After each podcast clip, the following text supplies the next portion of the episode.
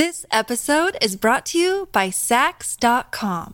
At Saks.com, it's easy to find your new vibe. Dive into the Western trend with gold cowboy boots from Staud, or go full 90s throwback with platforms from Prada. You can shop for everything on your agenda, whether it's a breezy Zimmermann dress for a garden party or a bright Chloe blazer for brunch. Find inspiration for your new vibe every day at Saks.com.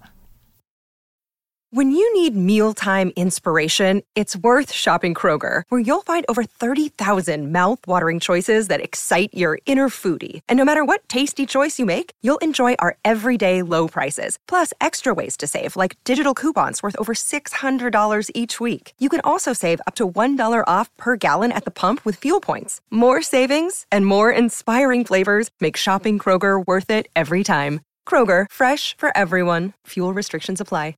Hello, everybody. This is Marshall Poe. I'm the editor of the New Books Network. NBN listeners like to read books and buy them. So we thought we'd tell you that right now, our friends at Princeton University Press are having a remarkable site wide sale. You can get 50% off books, including ebooks and audiobooks, with the code 50, F I F T Y, at checkout until May 31. You can save some real money on Princeton University Press books. I encourage you to go there and check it out.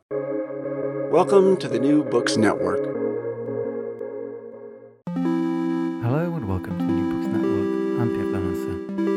Listen carefully. The audience is your instrument. Play it in order to practically understand how we are generally instrumentalized. Prepare the audience with concepts, questions, and movements as a way to explore the dissonance that exists between the individual narcissism that capitalism promotes and our social capacity, between how we conceive ourselves as free individuals with agency and the way that we are socially determined by capitalist relations, technology, and ideology. Reflect on the I we relation while defining social dissonance. Help the collective subject to emerge. The text that I just read is the introduction to the score to Social Dissonance, a performance staged by the artist, musician, and theorist Mattin at Documenta 14 in 2017. At the event, audiences were subjected to a series of seemingly arbitrary actions before performance. For many participants, this experience was unsettling or destabilizing. In the course of the hour long event, audiences were forced to repeatedly rearrange the social relations between themselves and the rest of the group. For some, this came at the cost of having to become publicly vulnerable. For others, this experience was so uncomfortable that they may have preferred to opt out. This long term experiment by Mattin is part of his application of the principles of noise performance to social relations. Noise work is often assumed to be autonomous and unencumbered by social conventions. In Social Dissonance, the book which bears the same title as the performance, Mattin develops an in depth theory of alienation in the Marxist philosophical tradition. He proposes that the condition of social dissonance, one which unsettles social and material relations to the point where they are impossible to ignore, is the only way to deal with alienation. Rather than return to some pre alienated state, as is the aim of much Marxist thought, Mattin wants to confront the mechanism of alienation outright. I plan to record a perfectly streamlined interview with Mattin. His book would have lent itself to this perfectly.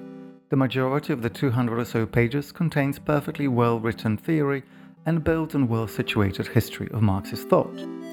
But perhaps because I wanted to talk about my experience of the performance, the interview got a little derailed in a manner that would have normally required me to edit some of the sequence.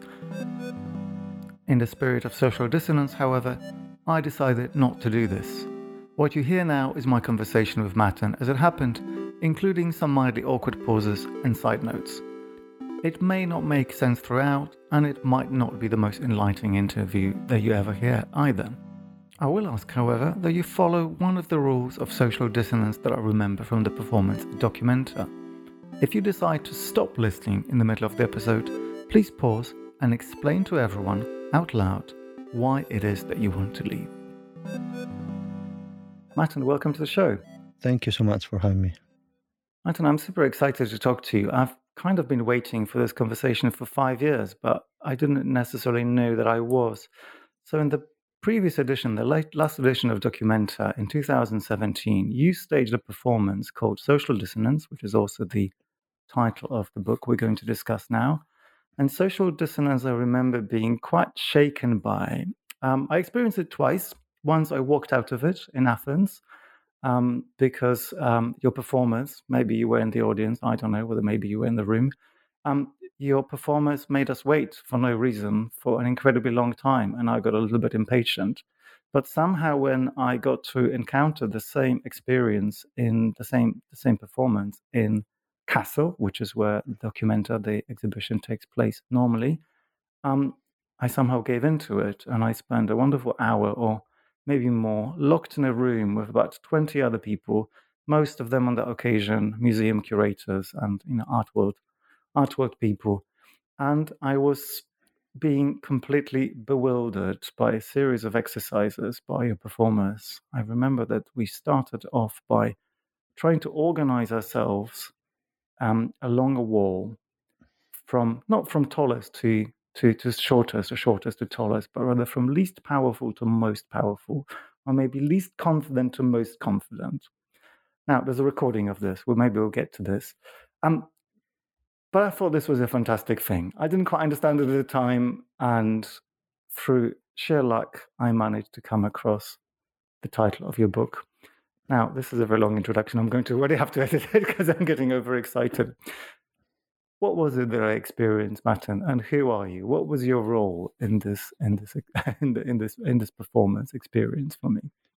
Well, yeah, hopefully you were experiencing social dissonance which is the title of the book, the name of the score, and a concept which tries to describe the discrepancy that exists between certain values that are promoted in Western democracies that have to do with equality, democracy, and individual freedom, so these are the values that you know most of us in Western liberal societies promote, but in our everyday life, we generate we we we reproduce a system based on inequality, oppression, and exploitation. So this inevitably generates a massive cognitive dissonance between mm. what we think and what we do. And I think that's a kind of latent thing that we all have. And that through this uh, experimental situation, I call it a concert, the idea was to make this social dissonance resonate, to collectivize it, to do something with it, to put it out there in order to play with it.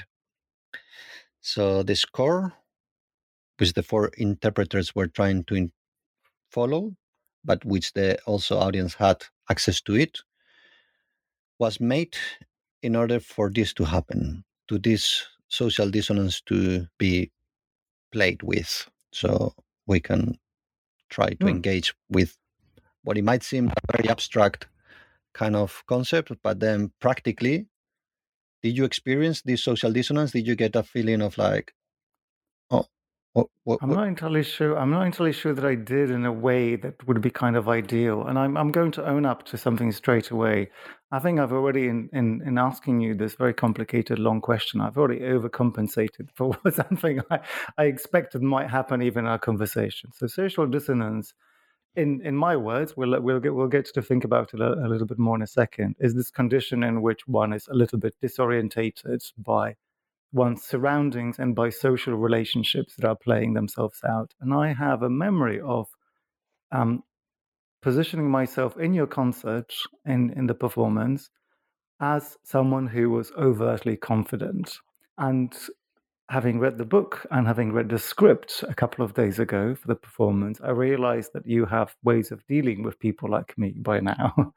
and you maybe you didn't do that, maybe you didn't have them at hand in the very early iterations of the performance. But so maybe maybe I need to shut up, is what I'm going to suggest. And, okay. and let you perform some social dissonance on me by going back to the beginning. Tell me who you are. Tell me how we've got here. What what is your practice? how is it that your practice, which um, I understand deals with noise and um, music, how that has led you led you to this position of playing humans as instruments? Well, yeah, I'm an improviser. and I also deal with noise. And in the course of my many years engaging with this context, I started to understand that there was something taken for granted in this context. And this was individual freedom. And I think that this individual freedom is highly problematic, is actually not possible to fully realize. It's a very minu- minuscule kind of possibilities. uh, You know, it offers a very reduced possibilities of what you know freedom might be. So then the question was, okay, what do we consider to be an individual? And and that's what it took me to the concept of alienation. Uh, alienation as understood as a kind of forms of mediation and separation, and the history of the concept has many is very charged. But what I started to understand is that this individual is mediated by, you know, different forms of alienation, from language to technology to, you know, capitalist relations. There's like different, you know, forms of mediation that actually undermine that idea of the individual and its potential for freedom. So then I started to basically deal with this lack of freedom as material to be dealt with, to be improvised. Um, so then maybe the emphasis shifted, you know, from the kind of sonic material to a more direct relation to other people and to engage with other people Mhm. and to play with interactive forms of um, of engagement and that's how you know i guess maybe with, with the help of conceptual art and you know different forms of theoretical frameworks and trying to be experimental and be with others in ways that is not very clearly defined and then you try to engage and break some forms of consensus or you know engage in different ways and then something opens up. And from opening things up then it takes you to the next step um, yeah. Hmm. Okay. Um, and in an attempt to keep keep some control over, over our conversation, which I'm going to, you know, actually scrap this. Um, I think it might be might be useful for for those of our listeners who haven't quite. Um, sorry, start start again. I think it would be quite useful to maybe trace the steps from the tradition of noise and noise performance and its relationship to concepts of such as freedom to take us a few steps towards the realm of contemporary art. And I don't want us to necessarily get completely bogged down into contemporary art because that's a field that has a whole range of problems. But I think what you're trying to do in social dissonance, the performance and the theorization of it that the, the book deals with, but in the most part, you move from um, a set of tools and a set of kind of liberating conceptions that the performance of noise traditionally is understood at. But you acknowledge, you observe that actually that's also something that we can no longer really rely on for a number of reasons. One, one's the fact that um, performance and, the, and sort of noise performance and its kind of freedoms have been appropriated now already into modes of productions. Um, you bring up examples like John Cage's 433, the famous piece of non-music that, that, that he produced, in which it is now after which is now no no longer possible to um, consider sound not as socially constructed. So maybe, maybe we can take a few steps from noise into the realm of the conceptual, in which noise itself is no longer no longer adequate. well yeah once again is um, by taking noise you know like from the 70s or 80s and the form of transgressions and the things that they were replying to um, i think they kind of propose uh, a very vitalist approach to performance and like you know like extreme forms of self-expression that maybe at that time were breaking taboos or breaking boundaries um, and then you know they were also offering different frequencies and you know engagement with material which were perhaps uh, disorientating for the listeners but Mm. all these became tropes very recognizable tropes where then it no longer kind of challenged or disturbed the the listener or, or or the public, but it actually it was expected, it was actually anticipated, it was treated as Yeah. you know good quality sounds. You know, so there is a kind Mm. of process of formalization or of um, of becoming palatable material uh, and so palatable sonic material. And and i guess for me it was that you know i guess the disturbant elements of it which somehow i always thought they were reflections of the disturbance in society that interested me. But then what i came to realize is that you don't need to go to music to go to that you know to find those disturbances you can find them in our own everyday life you know and that's where Yeah.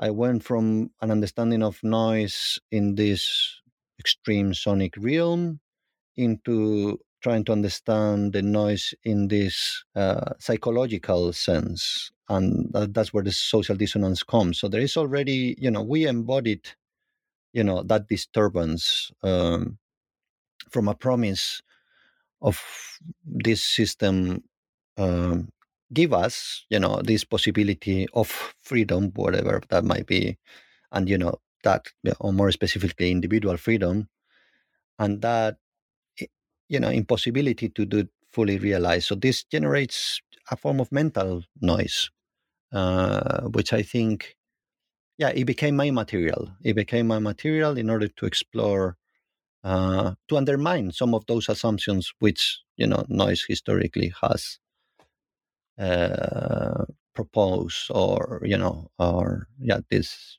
expressions of transgression you know it's uh, so so them is like okay uh, when those expressions of transgressions are just a masquerade for actually you know forms of extreme individualism which are the ones promoted uh, by this system then what do you do and then you start to kind of see things in reverse or you know you see certain inversions you know what you consider to be these acts of freedom then they actually might be also read as actually very conservative uh, Yeah. you know promoting certain conservative agendas and like uh, so i hope this helped a bit to understand that my transition from one scene to Mm.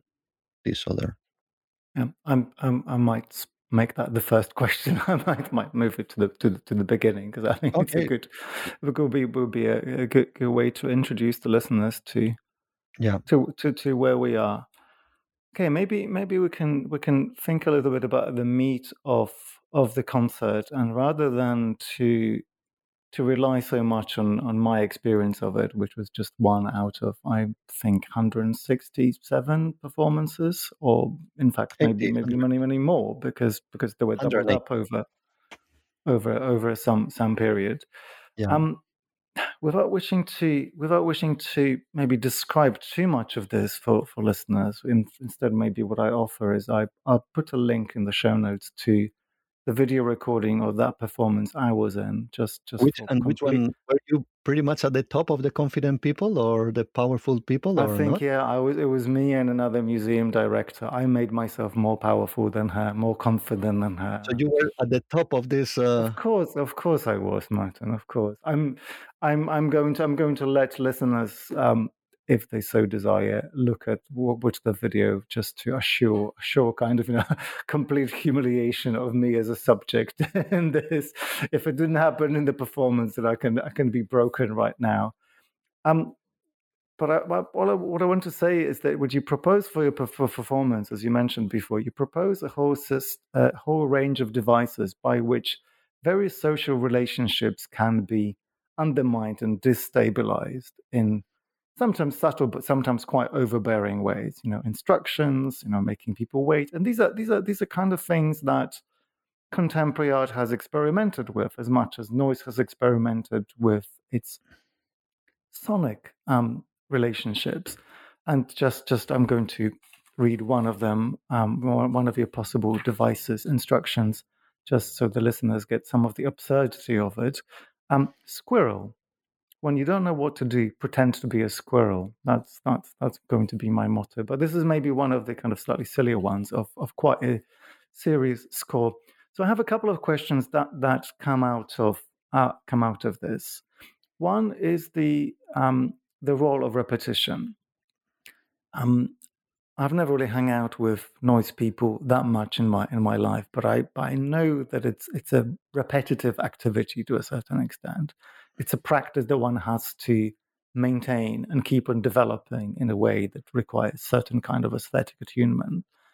In social dif- the, the concept social dissonance in documenta also took took place over 160 odd days, which meant that you could refine it, but you could refine it as a performance as opposed to you couldn't refine your material, you couldn't refine your instruments because the people, the audiences, the participants were different every single time. So in the two things, the repetition and the kind of aesthetic tropes that you already alluded to, how how do they relate to to one another? What does the form of performance of a concert allow for the development of of the project? And maybe well, underneath it, there's a question: who who is this being produced for? Who ends up gaining whatever knowledge and emancipatory potential is is alluded to here? Is it the performance? Is it the audiences? Is it you?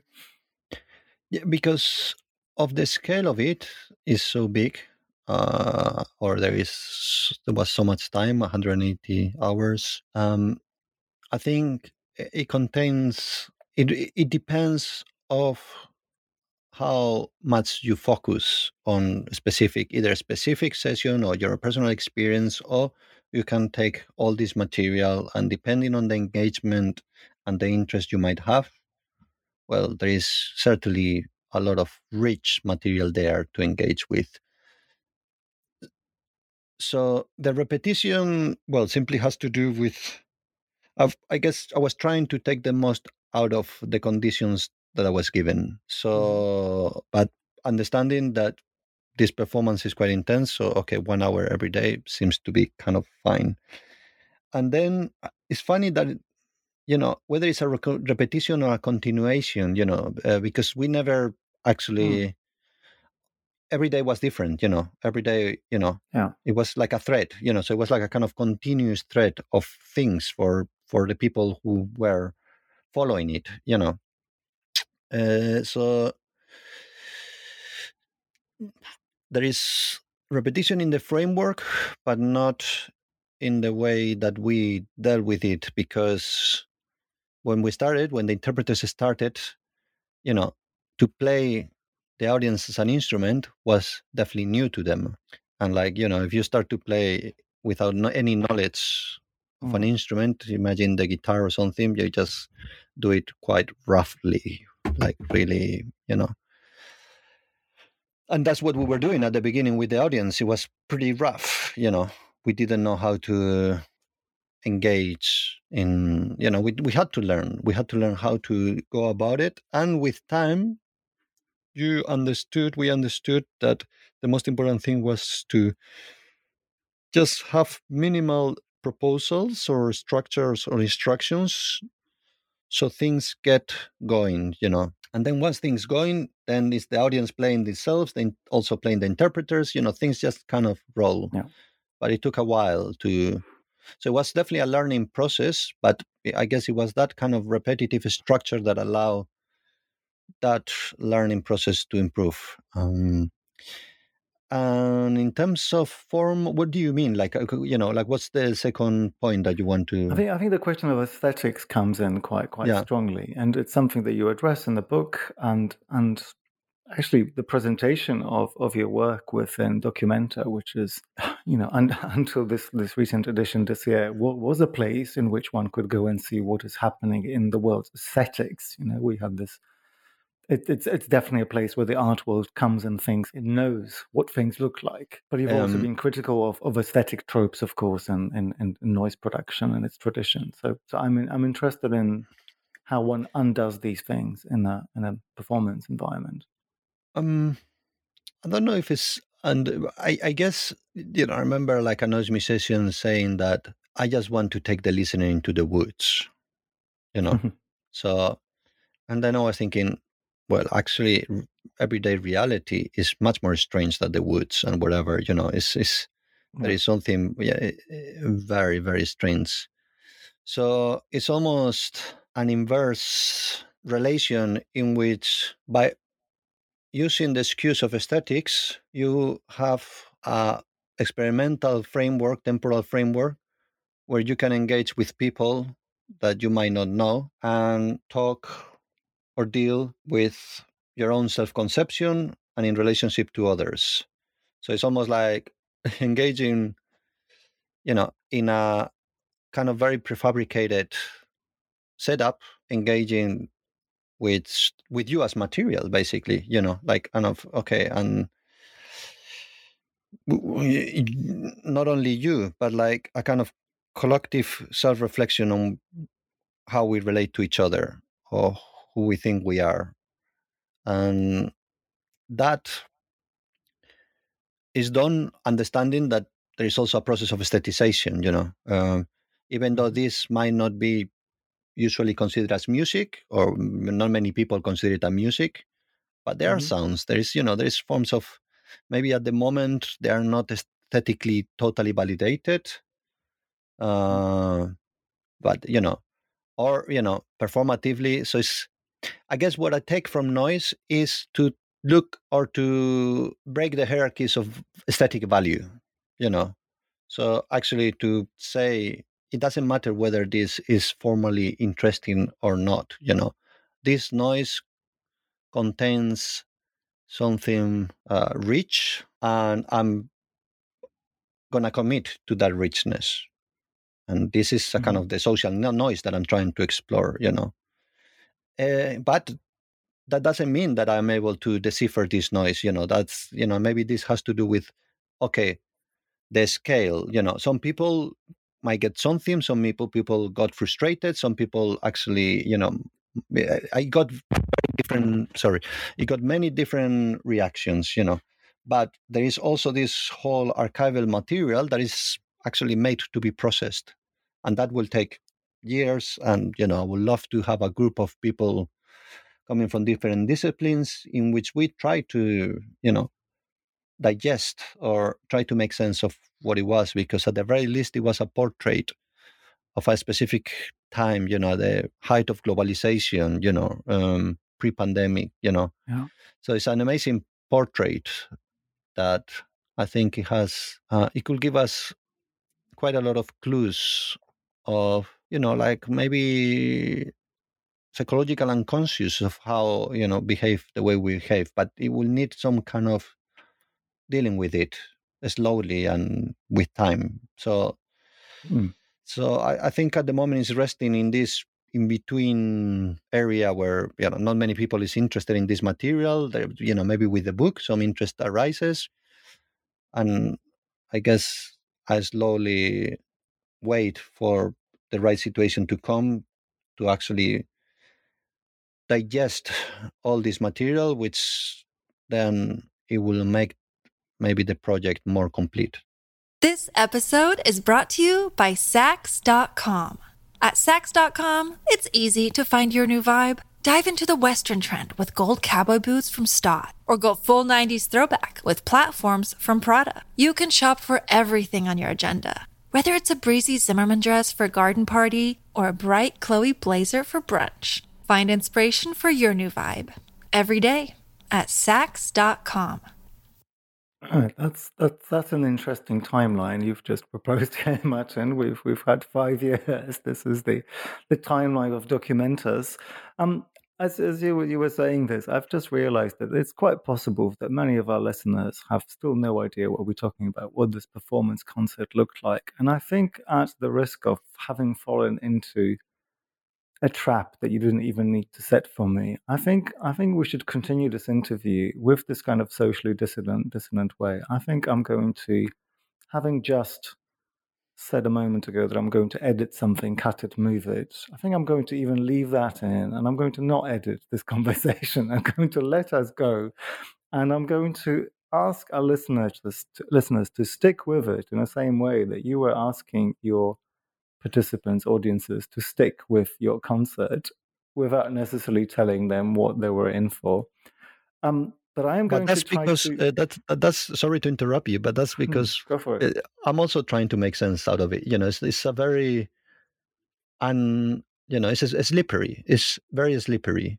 It's constantly falling. Like sometimes you think you have a bit of a very awareness of what this this is about, and then it's just like Mm. slipping through. You know, what the fuck is what is this about? You know, what's No, you know, this, is brilliant, Mattin. Look, I don't want to just, just, just for those of our listeners who really need to be held by the hand and reassured. I'm holding in my hand a, a book that's over 200 pages, and most of the 200 pages are are quite, quite, quite well written, dense theory with footnotes, and we are going to talk about this in a moment.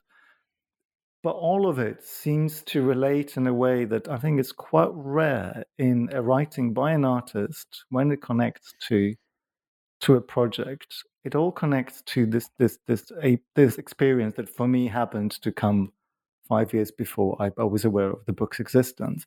Now, to, to start asking you some technical or theoretical questions, we, we talked a moment ago about the role of the audience as an instrument. And I was thinking about this kind of knowledge system, like oh, I did ask you about this as well a moment ago. Like who who learns, who who benefits from this project. But actually I think this is the this is a very utilitarian, kind of naive question to a certain extent. This is a question that the unreformed me, the pre-dissonant me, would have been asking at the at the experience itself. But you talk about this kind of social richness and the potential of these relationships in which you one doesn't necessarily know whether when whether one is being has kind of this, this dissonance imposed on them or whether one is actually embodying it. And this is a long, a really long way to start asking you about the various meanings of alienation that the, the book, in its theoretical part, um, deals with.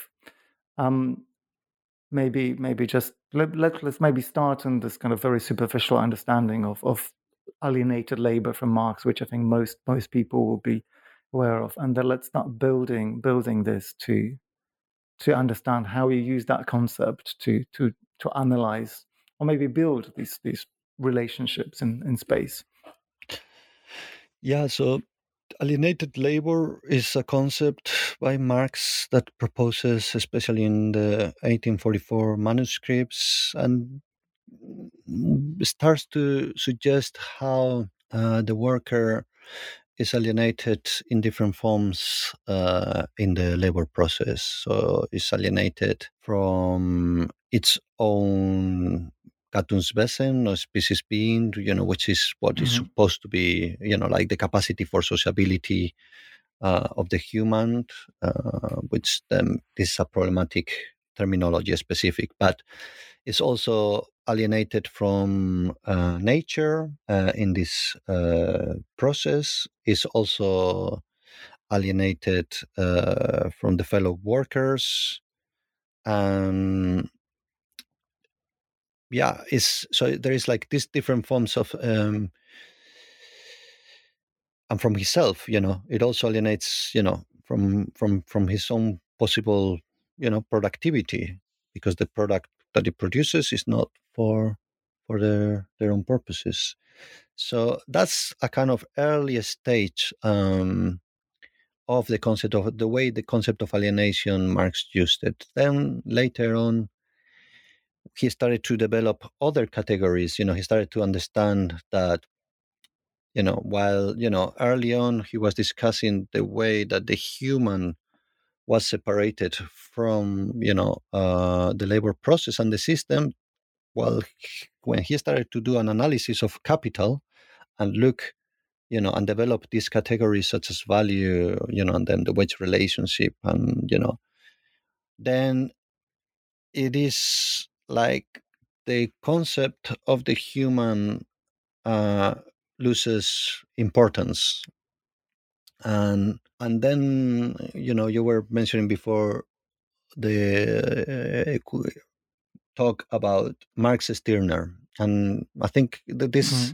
the whole concept of alienation was very important, you know, for Hegel, but then also for the left Hegelians. That was a group after the math of Hegel that they were very much discussing, you know, what does this alienation mean? Because for Hegel, it is a necessary, you know, part of self-consciousness you know this separation you know that you need that level of separation for the dialectical process to kick in. So it kind of makes uh, the spirit geist you know to move forward. You needed this.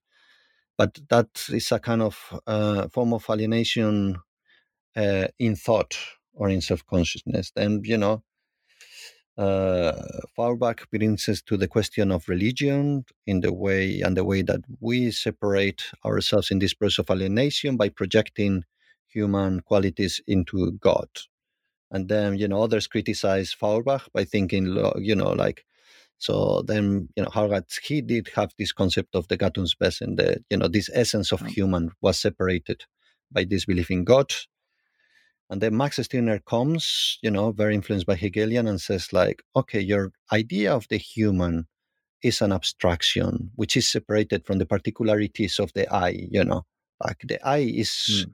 you know, the the the the the Einzige, the the the ego or you know the the unique one you know it's like that's so particular that is not separation that that's not you know like that's you know that's not alienated you know so it's like there yeah. was all these many discussions, and actually, Marx read Max Stirner book and said, "No, no, your idea of the ego, the unique one, you know, the Einzige, that's an abstraction. You know, that's mm-hmm. a, a, historical. You know that, that you know. So that's when he started to leave behind his concept of the human, and then like trying to focus more on okay we are engaging in our own self-reproduction in the capitalist form of relations and through that you know certain categories concepts and ideas start to emerge you know. But you know and these abstractions are you know are produced by us in our own engagement uh, with this system. So i think since you know alienation is an you know a result of modernity and it definitely implies that we don't know what we are you know. It is yeah. it is like a way of having to deal with you know we it's up for grabs to know what we are. There is no essence there is no way back to some you know a harmonious relation to nature. There is you know like it's totally up to us to define what we are and inevitably this is a full encounter with alienation. If you leave behind some you know religious worldviews that make a place for you a placeholder for you to you know then you have to deal with alienation. And i think marx has you know one of the most sophisticated understandings of how alienation works in the capitalist mode of production. So yeah that's i hope explains. Yeah, yeah. no, that's clear. And and just just to to to give credit to the book, all all these all these ideas that you just just just gave us a kind of a, a run through um, are beautifully and in a lot of detail developed in the book. And I think one of your main contentions is that the the comp- contemporary debates on the meaning and the construction of alienations are actually at a bit of a stalemate, and that that some of the problems of the left seem to stem from the fact that um, this particular debate has run into an, a couple, a couple, couple of dead, dead ends. And, and maybe that has even created some space for people like Stirner to come back on the horizon and to propose quite alluring alternatives for some right wing positions, like you know, the aspects of libertarianism that reinforce some of the more damaging aspects of the alienated neoliberal subject that actually take it to an extreme. So the way I understand your theoretical pro- project, and and I connect it, I think, quite instinctively, having experienced the performance, having read the book, is that you try to construct an alternative understanding of alienation, and you insist that these alien that this understanding needs to be needs to be performed, needs to be lived, because it's not possible to avoid alienation, as you were saying. Like we can't go back to some kind of unen, unencumbered and you know natural relationship to the world that that doesn't really exist, uh, at least not under our conditions. So, what are the conditions under which um, under which we can we can think about alienation again i mean we don't necessarily have to think about the term alienation but we have to you, you've proposed putting us through a set of experiences that somehow make the possibility of, of understanding the alienating mechanisms well in fact I'll, I'll, let you use whichever terms you need because there's there's quite you know there's quite a quite a few terms you propose in the book estrangement reification some of which come from you some of which come from other thinkers how how do we develop this in practice? Well, I mean, what the way the easiest way that I will put it is to try to engage in uh, aesthetics has historically and I think it still has a lot of potential to offer forms of estrangement, you know, like experimental laboratory types of situations mm-hmm. where, you know, in everyday life, we need to perform a kind of confident eye, you know, and as you said you yeah. do it very well you know like but there's many people that you know we don't you know some mm. days better than others but like it's a very difficult task uh, however we need to show ourselves you know we, we need to pretend that we know how to perform this super eye but so i think what aesthetics allow is a small room to relax or to you know put that super eye you know that kind of tank build kind of enclosed thing that you have to build in you know in this reality you can like put it out there and maybe open it a bit and to deal with it in playful ways you know so so you can share you know some of the aspects that constitutes this conceptual psychological tank that we have built you know.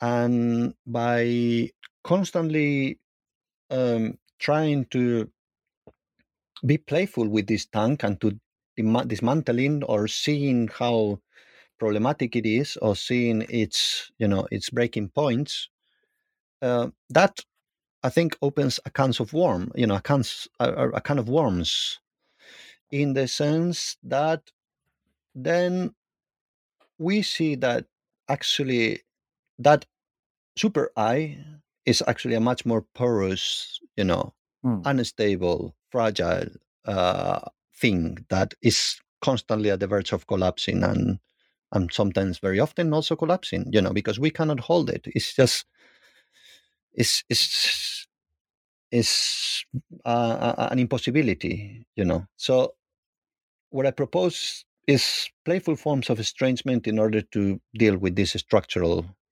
alienation. So you know, not that we eat it by ourselves, like thinking, "Oh, am I so? I feel so." You know, like, "Oh, what's wrong with me?" You know, what? How can? Why cannot cope? Why cannot do this? You know, why feel so? you know lack of confidence why things are so heavy why do i pretend to be so cool when i'm not feeling cool why to you know all these mm. kind of negative feelings that we often you know just personalize it and think that is our own problem you know it's well it's actually there, there are structural reasons for for this to happen. And and maybe if we collectivize this uneasiness uneasiness or this not well-being this you know then there will be maybe the possibility of saying like well this is not good this is not good we need to develop something better we need to do something about it you know and that might be like you know if you're thinking just by yourself that, it feels like, what am I do, gonna do? You know, like what, you know. But if there are many people who think like, okay, you know, it, if it is less intimidated, the intimidating process, you know, it is like, mm. well, is it? I don't know if it happened to you, but it certainly happened to me actually in Sweden. That you know, I, I thought like, oh, there's a problem with me. I'm there's something wrong with me. You know, I'm not able to, you know, engage in this mm. society mm. in a proper way. You know, it's like it's it must be me. It must be me. It must be me. By this by today, I don't think it's me. You know, it was not. You know, after five years of living there, Sweden does this to you. I know. I know. Yeah. So it's like, no, it's not me. It's not, you know. Then you talk to other people, and it's like, it's not me. You know, there is something, you know, not quite well. I, and, and that in fact, I lived in Sweden for five years, and Sweden is one of the most individualist countries in the world, yeah. if not the most, even though it has that social democratic past. But maybe this also comes from my engagement in living in Sweden, not that kind of mm. strong forms of individualism that, you know, at the end of the day, they might make you feel alienated, you know. Yeah. Um, you, you, you describe this moment of, of what in the book you called catastrophic reaction. This is the moment where this inability to connect to the I is, is such that the individual can no longer cope. And of course, the, the concept, the whole theorization, and this forced estrangement that you propose is a method of collectively revealing this. But I do also want to to give some some credit to um, the second half of the book, of the well, the second half of the theoretical part of the book, in which you you move a little bit away from the Marxist framework, which offers this um, structural explanation for, for alienation. And I think you know your your, your argument for I follow that argument quite quite closely, and I think I'm agreement in agreement with you that subsequent guises of capitalism and particularly our, our kind of late stage neoliberalisms on its last legs definitely does still manage to perform alienation par excellence like like like even even in situations like your like your concerts which is destabilizing to people. It is very difficult to achieve the kind of breakthrough realization the that catastrophic reaction. Even there is very very well we are very very very well safely mediated away from it but a second part of, of the book, what you do is you look at a more kind of psychological realm.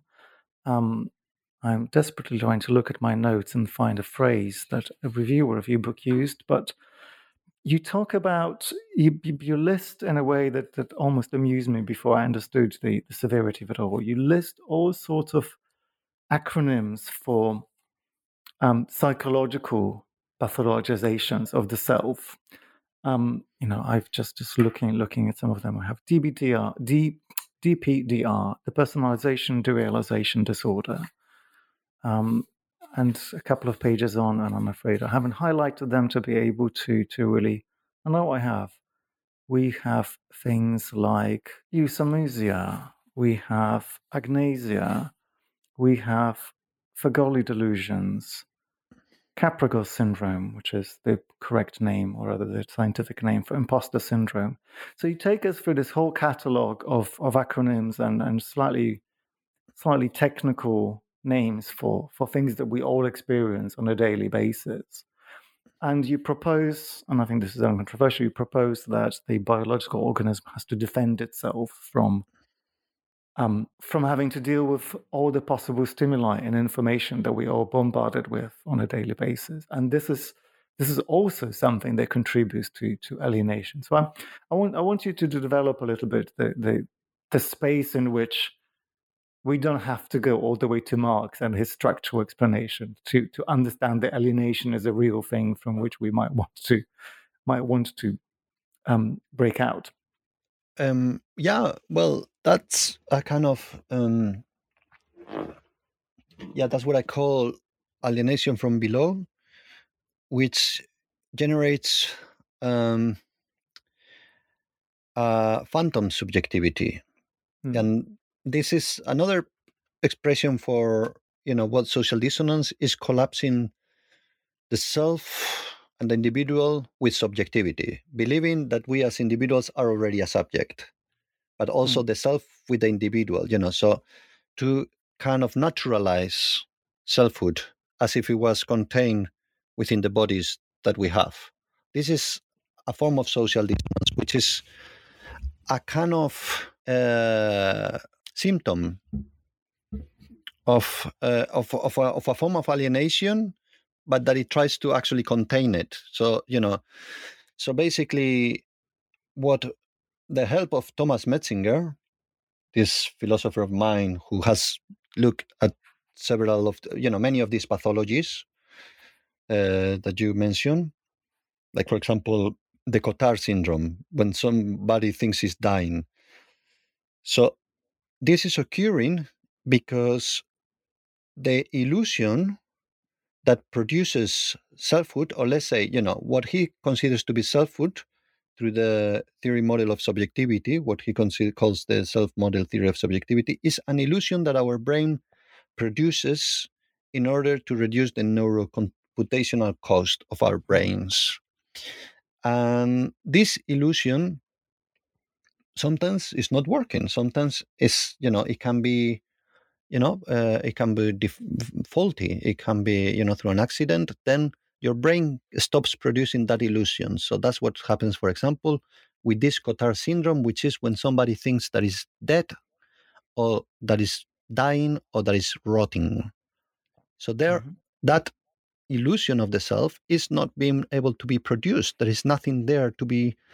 So this totally counters that uh, perspective in which the individual and self it's already one you know that is attached only to your body you know and i think forms of virtual reality and you know avatars you know are really pushing this and we will see you know this will become obvious through technology you know very soon yeah. and then with metaverse you know like that separation from our body you know that's i think in process of happening. But like we have come from a time in which that close relation between selfhood and the body you know that has you know ha, ha, we, we have lived with it. And you know through that liberal and especially neoliberal thought in which it makes you believe that you're already a subject with capacity for acting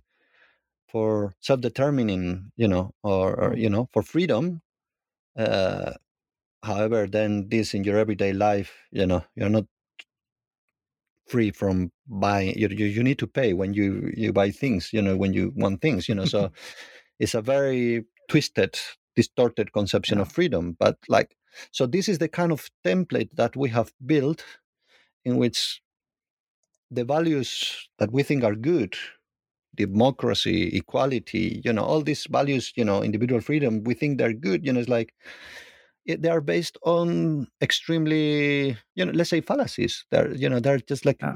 based on things that are not materially at the material level real. There is, they're, you know, they are, you know, ideological constructions.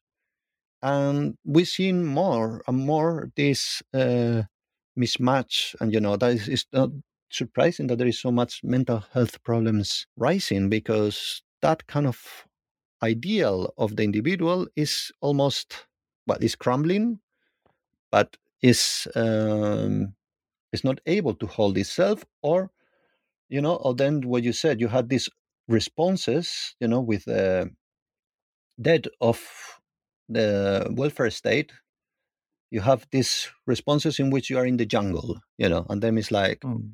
up to you what you do. So then there is all this libertarian, you know, kind of like positions rising and like saying like, no, no, I can do, you know, like I'm, I'm gonna just with money, you know, it gives you a certain amount of agency. I'm just gonna go for it and fuck the rest, you know. But you know, with climate change and many things that you know that it's not gonna it, might last for you for a bit and it might make you happy for a bit but like you know this is in the long run is uh is, i don't know if it's a good solution but like yeah so that's what i'm trying i'm trying to undermine some of those assumptions that holds you know uh the idea of subjectivity that we hold in liberal societies Okay, so I think I think this is quite a clear formulation of, of something that I'm I'm beginning to see and in both the left and the right wing politics beginning to actually find consensus on is that the neoliberal subject is now become an impossibility. And one can analyze this and, and diagnose this from from many positions. Um, and and you, you you know you're not the first thinker on the left that I've spoken to to to recently who actually sees that that certain liberal values defined by by the kind of performance of politics that we see in the news cycle every day are actually deeply problematic for our continuation as societies, if not even as a species.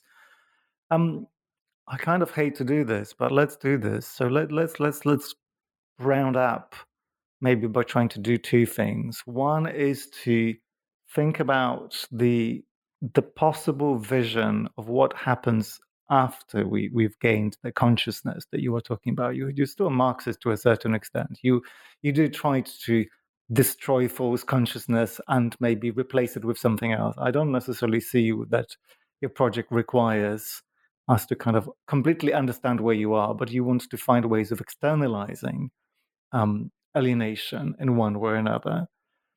Um, and then if we could make it somehow jolly at the end, because you know everybody loves a happy ending, maybe we could find a way to play in a clip of music, as we had discussed before we started started recording. So, so yes, please, some I'm you know I'm uh, your your vision of the the future and and some music to play us out, Mattin, if we could. I think we can do both at the same time. I'll try to sing the potential of a future where we feel that things are possible. What can be done after we become conscious of our social dissonance? We will begin to understand that we are not so alone in our feelings of despair, in our resentment with the world we could build a revolutionary community that get holds of those people who keep things the way they are. Well, thank you. That was worth waiting five years for.